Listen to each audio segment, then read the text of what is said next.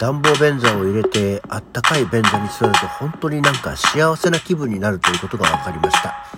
昨日はスイッチ入れて収録してたんで、まだ使ってなかったんですよ。その後使ったら、あ、あったかい便座は幸せだなと、つくづくと思って冬だなと思いました。はい。改めましておはようございます。10月26日火曜日、午前6時25分の起き抜けラジオでございます。なんか自分でやってて思うんだけど、すごくこう、律儀だなって思うね。あの、土日はさ、ちょっと寝坊したりしますけど、まあ大体6時25分だよね。まあ、だからといって皆さんが6時25分に聞いてるわけじゃないのは重々承知。聞けるわけないんで配信してないんだから。配信これからするわけだからね。でもなんかこう、収録がまあ大体決まって6時25分ぐらいだよね。なんかこう測ったようだよねと思うんだけど、なんとなくこう目が覚めて起きて、えー、こう準備して始めるとこの時間。さすがだなと思ったわけですよ。うん。そんなわけで、今日なんか天気悪いんですけどね、また台風来てんの？ね。なんかでも、一日雨予報だったのが変わったりして、まあ台風だとね、風の具合とか勢力が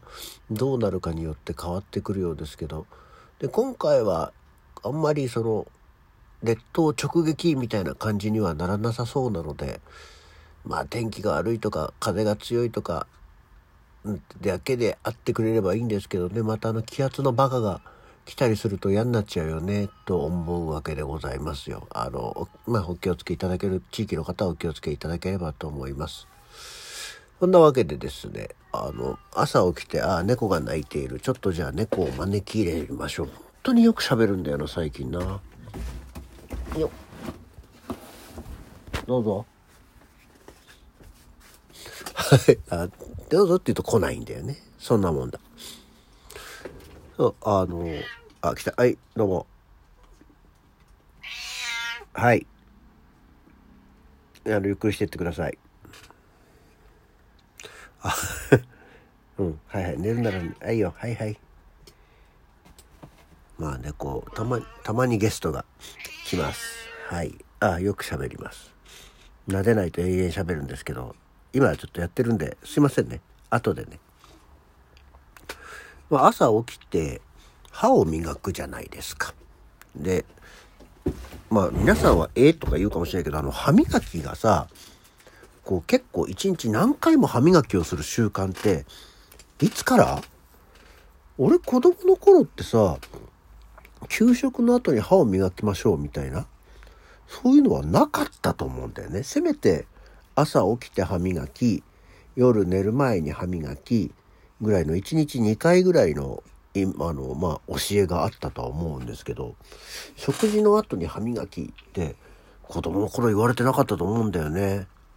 逆にほら歯磨きすぎるとなんか歯が弱くなるよみたいなことを言われたりしたことはあったような気がするんだけどと思ってまあ私は基本的に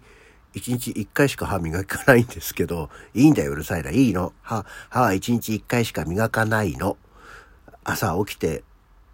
ご飯食べてから歯磨きが唯一の歯磨きなんですけどね。いや問題は歯磨きじゃなくて。で、最近あの、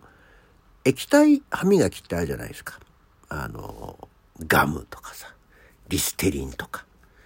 っていう、あの、液体歯磨きっていうのと、先行液、あの、洗う口の液体、先行液っていうのが2種類あるのね。まあ、このコロナ禍のあれでここ1年来使うようにはなったんですけど液体歯磨きっていうのは液体の歯磨きだからこう口の中入れてぐじゅぐじゅってやってブラシでこすってぐじゅぐじゅパーしてくださいというのが液体歯磨きなんですけど洗口液はこう歯磨きを普通に歯磨きをした後に、えー、ゆすいだ後にぐじゅぐじゅパーしてくださいと。あの、追い、追い打ち洗いみたいな感じをしてくださいっていうやつなんですけどね。で、その私は洗口液っていうのを使ってるんです。歯磨きの後にこの使うやつなんだけど、お口の中を殺菌、コーティングしてみたいなことがこう効能として書かれるんだけど、その、次のアクションをどのタイミングでしたらいいかっていうねのがいつも気になってまあ歯磨きするじゃない？でこう液体を口に含んでぐじゅぐじゅバーってするじゃない？でその後物を食べたりさまあコーヒーを飲んだりさっていうのをすぐしちゃっていいのかどうなのかっていうのが気になるんですよ。液体じゃん。で、なんかコーティングしてっていうわけだから、一応イメージとしてこう、まあ歯の周りにつくわけだよね。で、こう、殺菌、消毒をっていうようなことになるわけじゃないですか。でもさ、こう、例えば、やった後すぐにさ、なんかこう、飲んだり食べたりするとさ、それをすぐ剥がしちゃうような気がするのね。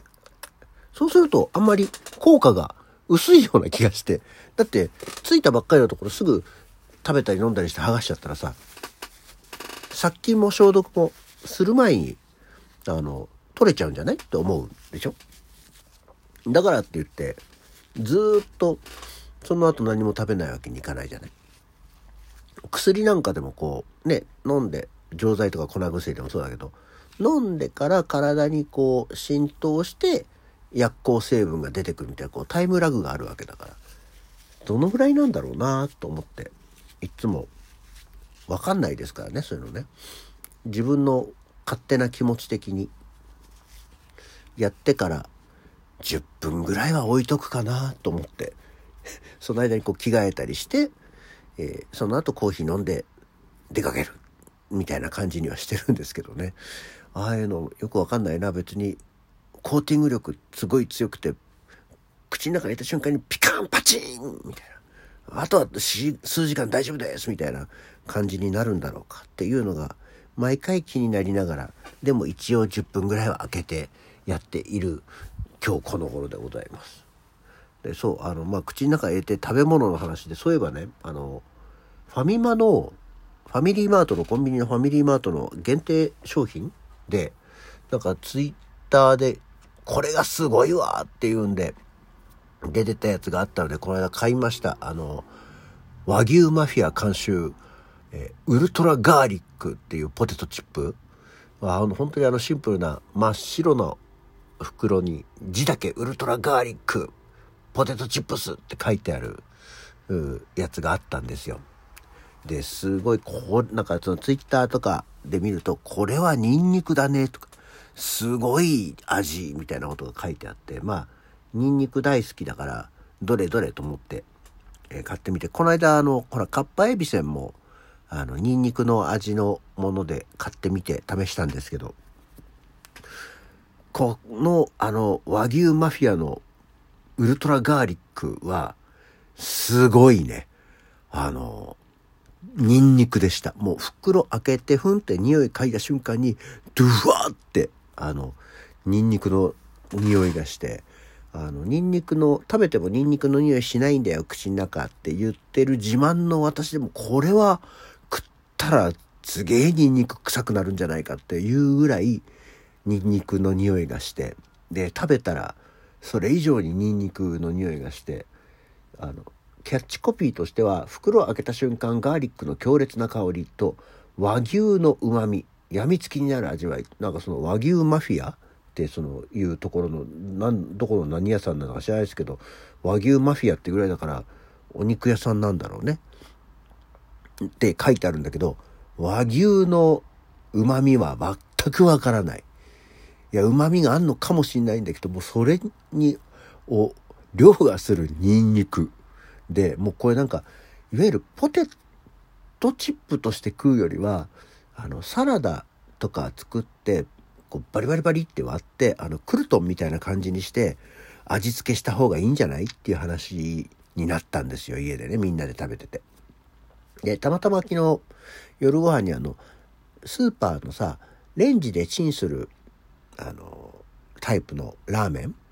あの、もう、カップ、丼に入ってて、レンジで数分チンするとラーメンになりますっていうのをたまたま食べてあっと思ってこれをポテトチップを12枚かじった後に、えー、ラーメンをすするとですねすっごいもうニンニクマシマシラーメンになってとても面白かったですね。果たして今日は匂いがすごいの？結局半袋以上を昨日一人で食ってしまったので、今日はどういうニンニク臭いのかわかんないんですけど、でもそれはほらさっきの先行液があるからね、あの、お口の匂いも気にせずに食えるわけですよ。っていうお話で、えー、ファミマのウルトラガーリック、ポテトチップが好きでニンニクの匂いが苦手でない方は、えー、一度お試しいただければと思います。もう並んでるとわかる真っ白な袋にウルトラガーリックとアルファベットで書いてあるだけのものなんでね。あのよろしければお召し上がりいただきたいと思います。私には1円も入ってきませんがという感じでございまして。今日は途中猫があ今はもう猫はすっかりくつろいでおりますけどね。あの乱入してきましたが、えー、今日も一日頑張っていきたいと思います。それでは起き抜けラジオまた次回。